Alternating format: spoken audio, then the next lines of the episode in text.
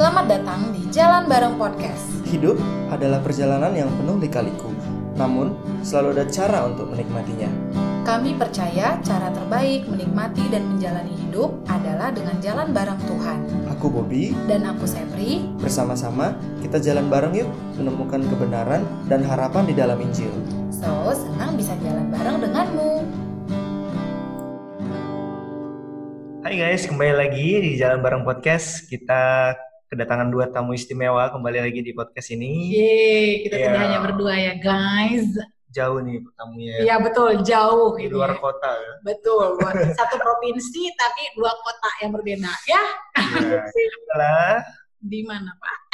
Sumedang. Di Sumedang, betul. Bintang tamu yang kita undang jauh-jauh dari Sumedang. Nah, Boleh memperkenalkan diri dulu? silahkan nama, usia, sama kesibukan sekarang apa. Misalnya kalau masih sekolah atau udah alumni atau udah kerja boleh terserah. Pokoknya nama, usia, sama kesibukan sekarang. Oke? Ya, nama aku Cynthia. Eh, usianya 19 tahun.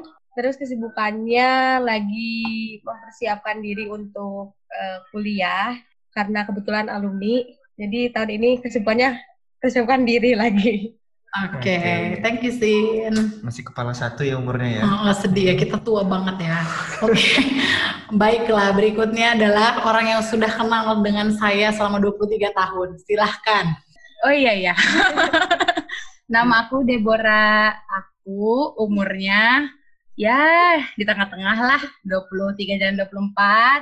Kesibukannya PSBB aja di rumah sambil kerja. Iya.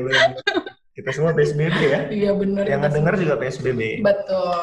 Oke, baiklah. Eh, jadi by the way, Bora dan Cynthia ini adalah adik-adik aku yang tinggal di aku di Sumedang. nah, oke guys. Hari ini kita em, setelah tiga eh, episode sebelumnya berturut-turut ngomongin merepet-merepet COVID, nah mungkin kali ini agak berbeda nih ya. Hmm. Kali ini kita akan membicarakan sesuatu hal yang sangat amat wajar terjadi dalam kehidupan manusia, yaitu tentang kegagalan. Nah, dari kecil kan kita udah pasti sering mengalami kegagalan ya, kayak gagal em, misalnya pas lagi belajar jalan ada jatuh-jatuh dulu, ada pas belajar naik sepeda jatuh-jatuh dulu, sampai pas makin besar kegagalannya mungkin makin kompleks dan makin unik. Sin, jangan nangis dulu, Sin. Oke, uh, anyway, nah pas udah besar kan kegagalannya tuh makin kompleks dan juga sering juga deh kita alami. Nah, mungkin mulai dari sharing dulu nih masing-masing uh, kegagalan apa yang paling yang pernah dialami, boleh yang beberapa waktu belakangan, boleh yang udah lama, tapi yang jelas yang kayak signifikan lah gitu buat diri. Nah, karena tadi kenalan dari Cynthia, berarti sekarang dari Bora. Ya, aku kegagalan yang paling terbaru aja kali ya. Soal pekerjaan sih, karena kan setelah lulus kuliah, pasti yang dicari pertama kali itu kan kerja supaya eh, sarjananya nggak sia-sia gitu. Ternyata nyari pekerjaan ya sesusah itu gitu. Maksudnya banyak lah udah di udah datang nih wawancara bahkan dua wawancara dua kali, udah tes ini tes itu. Tapi ternyata setelah nunggu lama ada yang nggak dikabarin sama sekali, ada yang dikabarin udah lama banget ya, tahu-taunya nggak masuk gitu. Sama ya itu sih kegagalan ngerasa gagal karena kok udah empat tahun kuliah nggak nggak bisa dapat kerja secepat itu. Dan kadang kalaupun misalnya ada nih keterima pekerjaannya ternyata tidak sesuai dengan eh, yang diharapkan gitu. Jadi ngerasa nggak guna nih kayaknya gitu si sarjananya dengan apa yang dilakukan setelah kuliah kayak gitu sih. Gagal yang paling terbaru ya soal pekerjaan banyak yang nggak accepted. Berarti tadi ya ternyata nyari pekerjaan tuh ya nggak Hmm. nggak semudah itu, apalagi di dunia yang serba kompetitif sekarang gitu kali ya. Iya betul. Nah mungkin berikutnya nih dilanjut Cynthia. Nah kegagalan apa yang pernah dialamin? Yang baru-baru boleh, yang udah lama boleh, yang- tapi yang jelas yang membekas gitu. Aku apa ya yang paling membekas di hati Cila yang paling membekas di hati itu sih pendidikan karena tahun kemarin aku baru lulus. Terus coba tuh untuk eh, lanjutin kuliah dan kebetulan pengennya ke negeri. Tapi nyatanya susah dan banyak kegagalan yang didapatkan. Aku udah itu sih hampir tujuh kali aku gagal gitu ya untuk dapetin eh, apa masuk untuk perguruan tinggi negeri ini. Dan bikin aku jadi apa ya ya gitu gagal yang paling berat gitu selama kehidupan aku oke tadi tujuh kali ya coba dan Bora juga tadi kerjaan juga nggak sekali dua kali nyoba ya berkali-kali hmm. berkali-kali ya beberapa kali lah Oke, okay. kalau Pak Bobi? Aku kalau ngomong kegagalan pernah coba dalam hal mencoba ya ini kan hmm, yeah. konteksnya mencoba tapi gagal ya. Yeah, yeah. Waktu tahun lalu nyobain beasiswa, hmm. uh, beasiswa dari Swedia gagal nggak diterima. Kemudian nyobain beasiswa juga tahun lalu dari oh, yang... Australia hmm. itu juga gagal. Gitu. Dan tahun ini eh beasiswa yang dapat kampusnya yang gagal kampusnya ke hold ya iya jadi ngerasa kayaknya nggak berguna kayak gitu lagi balik ya sama seperti yang Bora udah bilang udah kerja kayaknya udah cukup deh pengalamannya gitu. Udah sarjana dari E1 gitu. Hmm. tapi kok nggak dapat gitu hmm. Eh, kampusnya? Apakah mereka nggak melihat itu? Kayak gitulah. Hmm. ya ya benar-benar. Kalau kamu sendiri ada nggak? Ada. Kalau aku kegagalan yang signifikan sih dulu waktu pas mau nyoba PTN sih. Juga sama hmm. susah. Kan pertama nyobanya UMB tuh. Habis itu udah pede banget eh ternyata gagal gitu. Nah kalau yang baru-baru ini sih karena udah nikah ya jadi ya kegagalannya Pak Bobi ini ya adalah kegagalan saya juga gitu. Jadinya uh, yang ngerasa apa aku kurang ngasih waktu untuk dia belajar mempersiapkan atau apa hmm. gitu. Nah oke okay, tadi kan udah banyak nih sebenarnya Bora sama Cynthia juga tadi sempat singgung kayak ngerasa eh, nggak berguna atau apa. Nah Mungkin bisa diceritain nggak lebih spesifik lagi perasaan-perasaan kayak gimana sih yang timbul waktu Bora sama Cynthia sama Bobby sama aku juga kita masing-masing ngadepin kegagalan gitu. Karena kan walaupun kita tahu kegagal itu wajar, tanda kutip ya, tapi kadang-kadang kan juga suka susah ya waktu kita menghadapinya. Nah, bisa dikasih tahu lebih detail nggak kayak perasaan-perasaan apa yang timbul gitu pada saat uh, menghadapi si kegagalan ini? Ya aku sih kalau aku selain gak berguna sih yang paling signifikan banget sampai sempat juga itu ngerasa ada periode waktu aku gak mau berdoa, gak mau ngobrol sama Tuhan gitu. Itu ngerasa, jadi waktu, ini cerita sedikit, jadi waktu nyusun skripsi itu aku ngerasa Tuhan tuh menolong banget gitu. Kayak, uh, apalagi kan kondisinya waktu nyusun skripsi itu aku udah pulang pergi, gak ngekos lagi. Tapi Tuhan ngasih kesehatan, Tuhan ngasih berkat lah. Keluarga juga support terus, kayak narasumber dikasih aja, pokoknya ada aja gitu pertolongan Tuhan terus aku ngerasa yakin tuh dari situ pasti setelah lulus ini pun Tuhan menyediakan juga nih buat aku jalan yang selapang ini gitu seperti yang aku alami ketika nyusun skripsi dengan keyakinan itu over pede kayaknya sih yang aku rasain bukan ngegampangin ketika nge-apply kerja cuman mungkin kurang mempersiapkan diri karena tahu aja gitu Tuhan pasti nyediain. Nah ketika ternyata yang jadi hasilnya itu tidak seperti yang aku inginkan aku bertanya-tanya nih Tuhan ke mana sih sebenarnya? gitu. Apa jangan-jangan Tuhan lagi nggak mau nolong kayak gitu. Terus ngerasa doa dan saat itu seperti hambar aja gitu rasanya seperti makan tiga kali sehari yang kalau nggak lapar ya nggak apa-apa lah nggak lapar juga yang penting makan gitu. Seperti nggak ada value lebih gitu dari saat kedua atau berkomunikasi intent dengan Tuhan. Karena itu tadi ngerasa Tuhan ninggalin. Ya gitu jadi ngukur-ngukur gitu loh kayak padahal aku udah gini aku udah gitu. Padahal uh, orang tuaku gini udah gitu. Terus keluarga aku kayaknya baik-baik aja semuanya. Kok Tuhan gak ngasih berkat untuk aku dapat pekerjaan gitu. Padahal misalnya ini nggak dapat pekerjaan ngerasa kayak gitu. Terus ketika dapat pekerjaan yang tidak sesuai dengan kriteria kita, sama juga ngeluh gitu. Hmm. Kok Tuhan nggak ngasih sih aku pekerjaan yang sesuai dengan keinginan aku? Ya tahu lah ya waktu kerja di tempat terakhir kan seperti itu juga kondisinya. Jangan disebut tolong lagi lay off tempatnya. dikontekin terus nih setiap hari gitu kayak gak sesuai ini pekerjaannya banyak ini banyak duri dalam daging dan lain gitu. Ya, sampai membuat ada periode waktu hambar gitu berkomunikasi dengan Tuhan seperti tidak ada rasanya seperti tidak ada timbal balik yang Tuhan kasih ke aku di saat aku udah menyediakan menurut aku udah menyediakan banyak lah untuk Tuhan gitu. Ya ya ya, ah, ya, ya betul betul betul. Kalau Cynthia mungkin nyambung dulu nih. Kalau aku pasti gak uh, kecewa ya kan hmm. karena aku udah persiapan gitu tiga tahun sekolah uh, materi yang aku hadapin apa aja udah tahu. Tapi nyatanya ketika ngalamin kegagalan itu lebih kayak ke ngotot. Kenapa Tuhan? Padahal kan aku udah usaha, uh, udah ekstra, terus udah belajar juga udah tiga tahun, udah lebih dari cukup gitu. Ya soal-soal dikerjain dengan pokoknya cari materi yang lebih lah supaya uh, bisa masuk ke PTN itu. Tapi nyatanya enggak. Gitu. Terus hitung-hitungan kayak tadi udah banyak usaha yang dilakuin harusnya juga banyak juga uh, hasil yang didapatkan tapi nyatanya enggak kayak gitu uh, terus ya sama sih hampir sama kayak Kabora semuanya hmm. Oke, okay. hmm. jadi mostly sih emang kegagalan pasti bikin kita ngerasa kecewa sih ya, yeah. dan kayak tadi yang Bora sama Cynthia sebutin sih di satu sisi sisi manusiawi kita nggak sih kayak kok kayak gini ya gitu maksudnya sebelumnya kayaknya Tuhan udah udah kasihnya yang oke oke gitu terus tuh kayak uh, aku udah begini begini jadi kayak sisi ada sisi hmm. manusiawi kita yang kayak jadi ini timbal baliknya gitu sama Tuhan. Ya, ya. Aku juga sih ngerasain yang sama hmm. sih. Iya aku juga gitu sih. Dengan gimana? Iya, jadi pertanyaan-tanya juga. Ini Tuhan, padahal kita udah niatnya untuk melayani, gitu ya. kan. Tujuan kita studi bukannya untuk kita anggar-anggar jago, gitu kan. Ya, Kan kayak kuliah atau mau kerja kan bukan untuk anggar-anggar jago sebenarnya, tapi hmm. pengen Nah, dari pekerjaan itu kita pengen melayani dan bertambahlah kapasitas kita bekerja untuk Tuhan gitu. Hmm. Tapi kok kayaknya bukan ini ya jalannya ya, gitu. Kok kok gagal sih nggak dapet ya gitu. Aku sih ngerasa sama sih sama Bora dan hmm. Cynthia.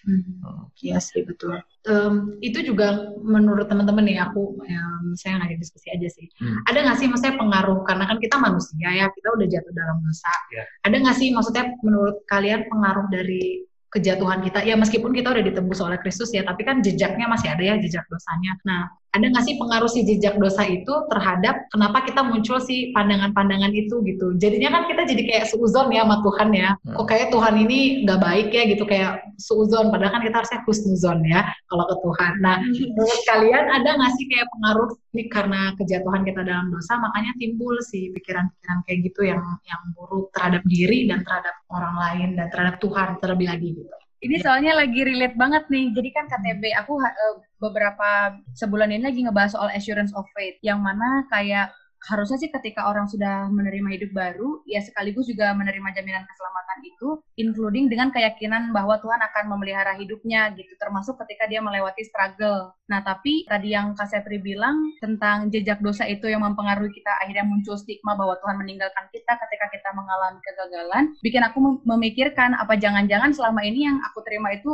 uh, assurance yang palsu gitu, atau assurance yang bukan dari apa ya, bukan karena keyakinan aku terhadap Kristus tapi ya assurance yang aku bikin sendiri aja gitu ya. Karena Kristus begitu besar jadi aku menjaminkan hidupku padanya. Padahal sebenarnya mungkin ada dalam diri aku yang tidak mau mengikuti itu masih nurut dalam kedagingan dan lain-lain. Ini menurut aku masih sangat dipengaruhi besar sekali oleh dosa sih karena nggak mungkin kalau manusia menurut aku kalau manusia yang sudah benar-benar kudus kayaknya nggak mungkin sih akan memikirkan hal tersebut gitu. Pasti uh, apa pun yang dia alami pasti ya udah tujuan utamanya ya, ya pasti ini adalah Tuhan yang kasih gitu. Kalau misalnya ya karena tadi masih ada kedagingan masih ada dosa yang menyelimuti kita masih ada pemahaman-pemahaman yang buruk yang kita lihat terhadap Tuhan ya akhirnya menimbulkan stigma-stigma itu ketika kita mengalami kegagalan. Ini jadi pertanyaan juga sih selama ini gitu. Setelah mempelajari soal assurance ini aku mempelajari juga apa jangan-jangan selama ini assurance yang aku aku ini adalah assurance yang kepura-puraan gitu. Assurance assurance aja yang aku bikin bukan sebenarnya assurance yang Tuhan maksud atau yang Alkitab maksud. Ya sih masih ada pengaruh besar dari dosa sih atau mungkin kayak ini ya kita belum sepenuhnya gitu maksudnya waktu kita terima Kristus kan maunya seluruh dia kan udah ngasih semua hidupnya buat kita kan berarti kan mestinya kita yang kasih seluruh hidup kita juga untuk orang yang udah kasih hidupnya duluan buat kita tapi Betul. ya kayak tadi Bora bilang gitu kayak masih ada part diri kita yang kayak ah enggak enggak aku mau nyimpan sendiri dulu buat yeah. buat rencanaku yeah. nih uh, agenda apa aja gitu Ya gitu kan. Jadi akhirnya timbullah rasa kecewa tadi karena balik lagi ekspektasinya nggak sesuai ternyata Tuhan punya kehendak yang lain. Cynthia mungkin mau nambahin? Kalau aku lebih kayak ke merasa bisa kok ngerjain ini, nanti Tuhan kerjanya bagian ini aja ya, bagian ini aku. Padahal kan kalau udah menyerahkan diri kepada Tuhan, berarti semuanya bagian dari hidup kita tuh eh, kita serahkan sama Tuhan. Tapi ada sisi di mana eh udah Tuhan bagian ininya aja nanti aku bagian ininya Tuhan. Jadi kayak membagi bagi apa yang bagi-bagi tugas gitu. Padahal bukan kayak gitu kan. Padahal Tuhan yang bekerja seluruhnya untuk hidup kita gitu. Tapi lebih kayak kita tuh ngerasa aku sih lebih tepatnya lebih sering ngerasa aku bisa kok bagian ini Tuhan. Nanti Tuhan bagian ini aja ya. Lebih kayak nawar gitu loh kalau aku. Kalau Pak Bobi? Kalau aku beli melihat dosa yang ada jejaknya itu jadi membuat hubungan aku sama Tuhan tuh transaksional jadinya. Hmm. Jadi kayak waktu aku punya motivasi yang baik, harusnya Tuhan memberkatiku dong, uh, kayak gitu. kalau aku motivasinya kuliah ini untuk memuliakan Tuhan atau bekerja untuk memuliakan Tuhan, Tuhan berkati dong. Hmm. Nah, tapi versi berkatinya itu menurutku adalah yeah. harus keterima kampusnya, harus keterima beasiswanya, harus lancar pekerjaannya gitu. Nah, jadi balik lagi pertanyaannya yang baik ini sebenarnya menurut siapa gitu kan? Oh iya benar. Nah, menurut aku atau menurut Tuhan sebenarnya versinya. Nah, nah itulah yang jejak dosa itu tadi meng apa ya? Kalau hmm. dari bahasa Alkitab mengkamiri definisi baiknya aku itu. Hmm. Nah, yang aku pikir baik, eh ternyata mungkin di mata Tuhan nggak baik kalau aku dapat uh, kuliah tahun ini mungkin. Mungkin ada hmm. rencana yang lain yang mungkin dia mau kasih tahu. Hmm. Tapi karena ada dosa, jadi tertutuplah mataku melihat kebaikan Tuhan yang seharusnya dia nyatakan gitu. Hmm.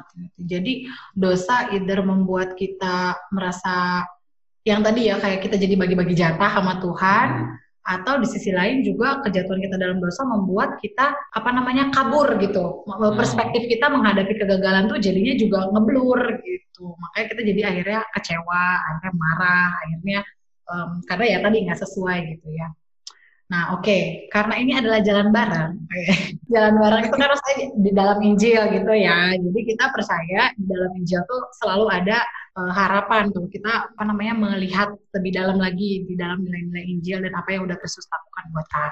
Nah, buat teman-teman nih, ketika menghadapi kegagalan, apa sih uh, kekuatan atau uh, apa yang nilai-nilai baik yang teman-teman temukan di dalam Injil untuk menghadapi kegagalan kalian gitu? Apa yang insight apa dari Tuhan, Roh Kudus bikin dalam hati kita yang membuat kita tuh kayak bisa bangkit. Mungkin situasinya nggak berubah-berubah banyak, tapi at least kayak diri kita lebih baik lah gitu waktu ngadepin kegagalan kalau aku uh, puji Tuhannya syukur kepada Allah tahun ini. Dengan kegagalan itu aku jadi kayak lebih apa ya cari tahu gitu aku kurangnya di mana. Terus lebih kayak eh apa sebenarnya selama ini aku tuh pakai Tuhan tuh cuma jadi apa ya jaminan aku aku nyerahin hidup aku sama Tuhan. Terus jaminannya aku bakal dapet A B C D E kayak Kak tadi bilang. Padahal sebenarnya bukan kayak gitu. Padahal ada juga proses kayak pahitnya yang harus aku rasain juga terus sedihnya yang aku harus rasain juga. Terus tahun ini juga aku ngerasain kayak pelayanan gitu, aku jadi lebih sering, terutama di sekolah minggu. Terus ya lebih ngerasain berkat Tuhan gitu lewat pelayanan itu. Terus sama lebih bisa ngelihat Tuhan tuh lebih secara komprehensif gitu, lebih luas lagi. Oh ternyata kalau misalnya aku lulus tahun ini mungkin nggak bakal kayak gini ya Tuhan. Mungkin aku nggak bakal belajar pelayanan aku nggak bakal lebih kuat dari sekarang. Pasti akan sombong jatuhnya atau kayak gimana. Jadi aku lebih mulai memahami sih kayak Tuhan maunya kayak gimana di kehidupan aku kayak gitu. Hmm oke. Okay. jadi kalau Cynthia kenapa? Bapak mau komentar pak? Luar biasa sih jadi mungkin kalau dari Cynthia tadi yang aku dapat adalah um, apa namanya banyak uh, refleksi diri gitu ya. Hmm. Maksudnya kegagalan membuat dia lebih banyak merefleksikan dirinya dan hubungannya dengan Tuhan gitu. Dan akhirnya menemukan kayak wajah Tuhan yang Tuhan tuh ternyata ya baik kok gitu. Cuman mungkin maksud dan tujuannya kita nggak ngerti aja sekarang. Sip. Untuk Bora? Kalau aku dari waktu SMA, ketika kan SMA juga waktu itu banyak tuh ngalamin kegagalan masuk PTN dan lain-lain satu ayat aja sih yang aku suka pegang kalau misalnya aku ngerasa lagi kayak nggak berguna terus merasa gagal. Waktu uh, Kristus bilang ke Paulus cukuplah kasih karunia aku bagimu sebab dalam kelemahanlah kuasaku menjadi sempurna.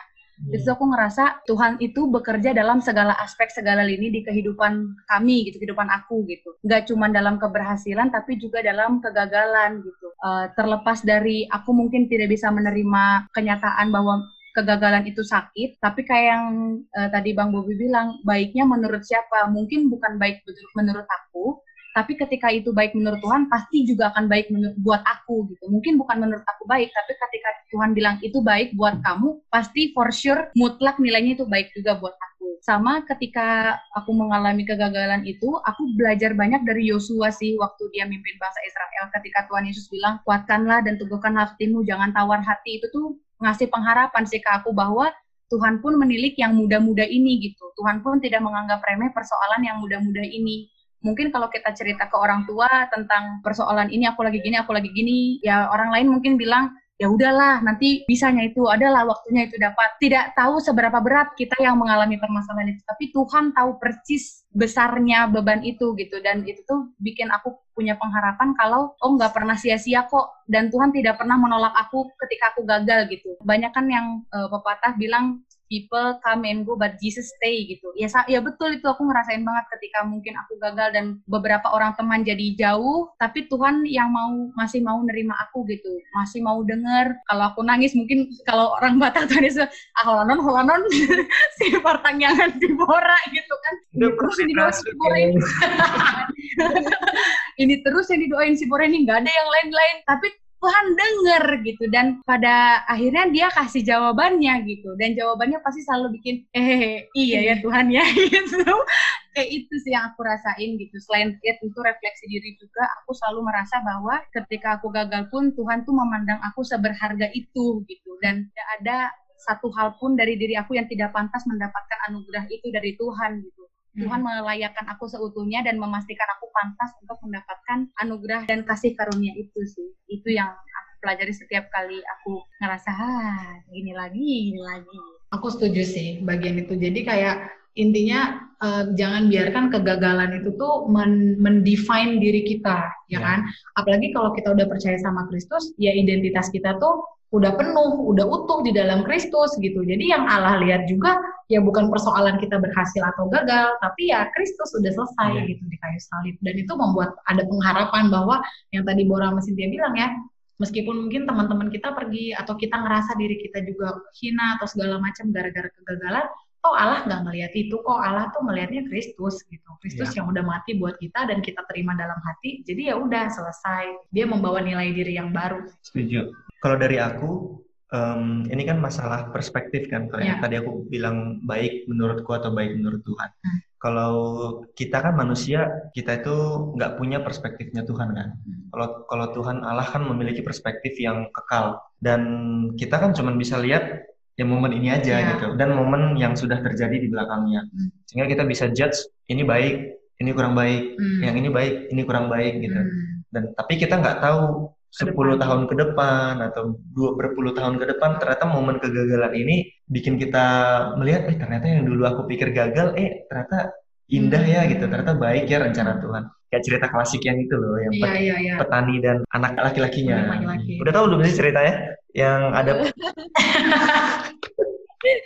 Makanya kan itu coba ceritain Jadi kayak ada petani yang punya anak laki-laki Kemudian mereka punya satu kuda kecil, ada satu kuda lah mereka punya, dan si kuda ini ternyata lari dari Rumahnya. rumah mereka. Kemudian tetangga-tetangga petani ini ngomong, wah kamu sial ya, kuda kamu satu-satunya pergi. pergi gitu, hilang gitu. Terus jawab si petani itu, ya mungkin lah katanya gitu. Terus eh beberapa hari kemudian si kudanya itu membawa 10 kuda lain. 10 kuda liar lain gitu ke rumahnya dan kuda mereka jadi banyak gitu. Dan akhirnya tetangganya bilang, "Eh, ternyata kudamu yang lari itu bawa ya. untungnya gitu.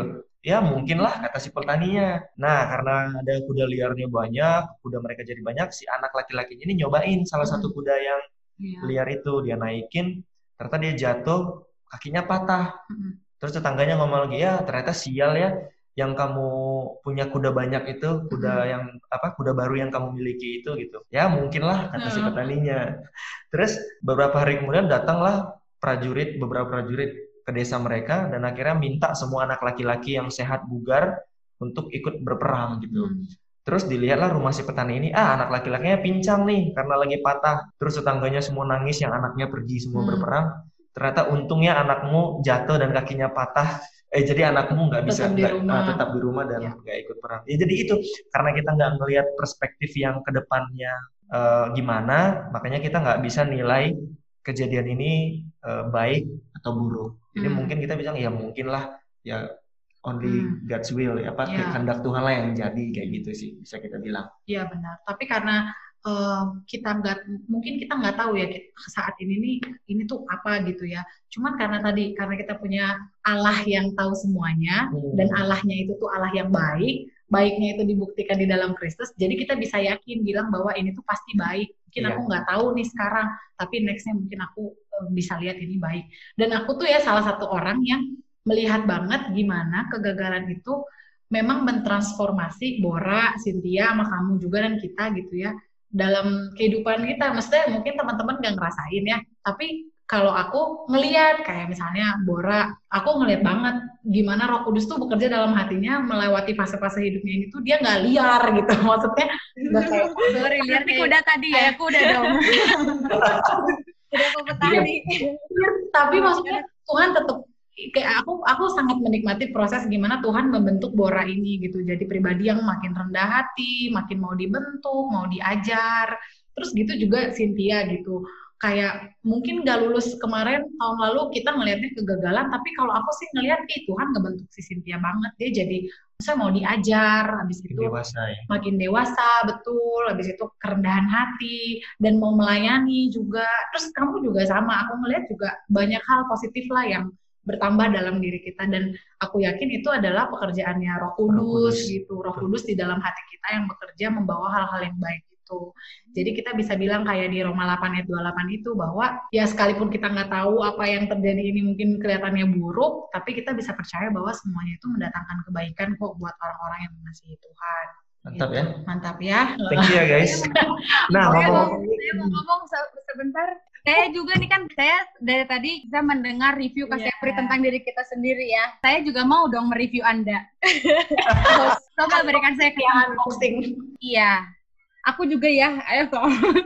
Aku juga sih. Nggak tahu lah terlepas dari kegagalan apa dalam hidup Kak Sepri yang walaupun aku kayaknya ngeliatnya semua checklist mulus, mulus ya checklist gitu semuanya. Ya paling ya suka marah-marahin anak ya udahlah ya. Tapi aku merasa ya gini dulu nih aku mau cerita aja. Dulu kayaknya aku jarang banget cerita hal-hal yang sampai personal sama Kak Sepri. Ini ada si Mama nih di belakang Hai Mama, Mama mau ikutan ya? Mama mau ikutan? Mama nah. ada kegagalan apa diri sendiri? Lo menduga gagal. Gak tahu. Saya mau lanjutin lagi. Jadi aku dulu ingat banget SMA ke kuliah lah jarang banget cerita karena si Kak Sepri itu menurut aku kompetitor. Ya, jadi kayak Kak Sepri ini harus aku bisa baik gitu maksudnya. Jadi kayak kalau aku dapat sulit tuh jarang lah cerita. Paling ya sebatas kak ini kak itulah. Nanya-nanya hal biasa aja. Tapi setelah bertambahnya usia saya merasa maksudnya cuma si kak Sepri yang bisa ngerti gitu. Jadi sekarang sampai kayak waktu yang nyari kerja jangan nangis anda. Tolong jadi sampai yang waktu nyari kerja cum waktu nyari kerja susahnya terus kayak udah dapat kerja bukan cuma di kerjaannya doang waktu berusaha berdamai dengan kondisi harus jauh dari rumah si mama yang suka tensi-tensinya rendah itu satu-satunya orang yang aku PC dan aku bisa nangis ya cuma si Sepri sih. Dan dia sama sekali tidak menganggap remeh persoalan itu gitu. Maksudnya nggak ngapain sih kamu nangis-nangis Bora nggak kayak gitu gitu. Baik kamu lebih nangis bu ya gitu ya. Makasih untuk perhatiannya. Tapi maksudnya si Kak Sepri itu mengingatkan aku juga si Kak maaf ya saya bilang sih. Tapi si Kak Sepri, Kak Sepri itu mengingatkan aku juga ada satu perkataan Kak Sepri yang tidak pernah aku lupa dan selalu aku kasih tahu ke orang juga kalau mereka mengalami hal yang sama. Kalau kamu merasa khawatir, Bor, itu tandanya kamu itu tidak bisa melepaskan, kamu itu tidak bisa mendekap semuanya, jadi harus dilepaskan kepada Tuhan gitu. Jadi nggak bisa kamu peluk semuanya, nggak bisa kamu pegang erat-erat semuanya, harus dikasih kepada Tuhan. Jadi dengan kata lain, ketika kita mengalami kekhawatiran, kegagalan, kita mengakui bahwa diri kita lemah dan membutuhkan pertolongan Tuhan. Itu ya. yang saya dapatkan dari Mama Sipra. Kasih guys. Jadi itu terakhir guys, masa penutupnya unboxing saya. Boleh boleh tolong. Iya, iya. Nah, mungkin ini kan yang dengar mana tahu ada yang dari SMA mau kuliah atau ada yang lagi cari kerja dan mungkin mengalami pengalaman yang sama sama kita gitu. Nah, apa yang teman-teman Bora, Mas Cynthia, sama Bobby sama aku juga nanti mau sampaikan nih buat teman-teman yang mungkin ngedengerin dan lagi ada di fase yang sama kalau aku eh, kan kebetulan kelas 12 tuh ada juga yang sering komunikasi gitu, yang Linka. Boleh disebut produknya? Boleh. nah, jadi kan kemarin tuh kebetulan habis nerima uh, hasil SNPTN. Ada yang gagal. Aku kayak ngerasa, ih kok dejavu ya kayak aku. Aku tuh masanya kayak gitu loh. Terus aku kayak cuman yang gimana ya? Aku mau nyebut sabar juga. Pasti mereka ih sabar sabar. Pasti nggak tahu nih rasanya kayak gimana. Padahal aku pun pernah di posisi kayak gitu. Terus mau kasih semangat juga pasti akan rasa hambar. Ya, alhasil ya udah aku ya semangat ya terus terus maju aja. Karena eh, karena menurut aku kalau misalnya gagal tuh jangan disangkal gitu maksudnya enggak kok bukan gagal tapi ya kurang ini aja kurang beruntung. Padahal kan segala sesuatu tuh udah Tuhan siapkan ya di bawah kolong langit ini kan udah nggak ada sesuatu yang kebetulan udah semuanya Tuhan siapkan. Mungkin menurut pandangan kita gagal eh, apa keberhasilannya itu bakal caranya A B C D E. Padahal menurut Tuhan mungkin eh, gagalnya itu salah satu bentuk Tuhan untuk memberhasilkan kamu dengan cara D E F G H gitu menurut aku.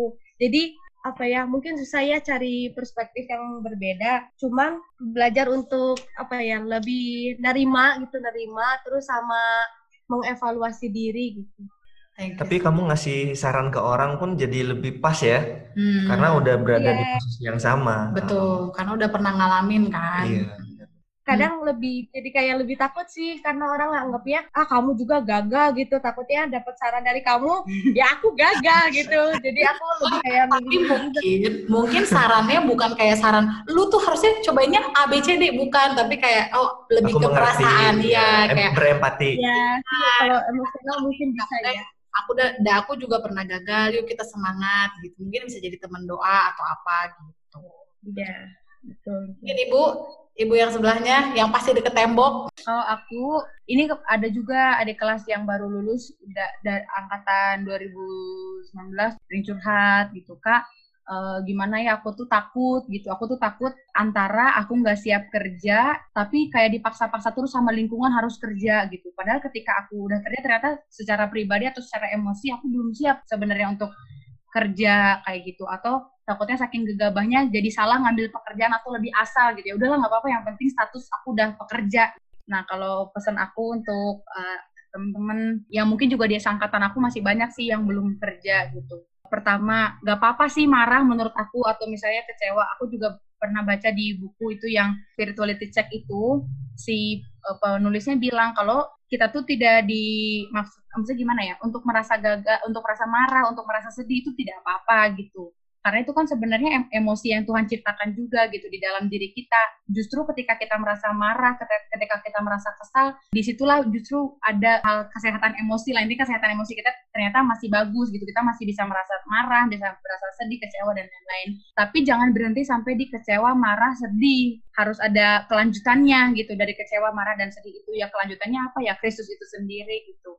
Jadi uh, ketika kita mungkin merasa lagi nggak berguna sekarang, lagi nggak punya pekerjaan, apalagi sekarang di tengah situasi kayak gini, jangankan mau cari kerja untuk keluar rumah aja mungkin susah atau bahkan ada teman-teman yang ya kayak aku yang mungkin udah pekerja tapi harus mengalami kegagalan karena di PHK atau mungkin dirumahkan untuk sementara tanpa waktu yang e, belum ditentukan merasa gagal karena nggak bisa melanjutkan kehidupan gitu. Jangan pernah e, merasa jangan pernah merasa Tuhan tuh ninggalin sih karena bagaimanapun juga dalam keadaan apa pun juga Tuhan tuh ada. Toh juga ketika kita kecil kita mungkin belum tahu seberapa peliknya problematika dunia ini Tuhan tuh ada gitu. Aku selalu percaya Ebenezer sih sampai sejauh ini Tuhan memberkati kita maka seterusnya pun Tuhan pasti memberkati kita gitu. Jadi uh, selalu percaya kalau apa pun yang sedang kita alami sekarang, kegagalan sebesar apa pun itu tidak sebanding dengan cinta kasih dan anugerah Tuhan buat hidup kita semua sih. Karena yang lebih besar itu adalah Kristus dan kasihnya itu sendiri. Yeah. Terima kasih banyak ya Bora dan Cynthia udah mau berbagi di podcast ini, di PSZ kali ini.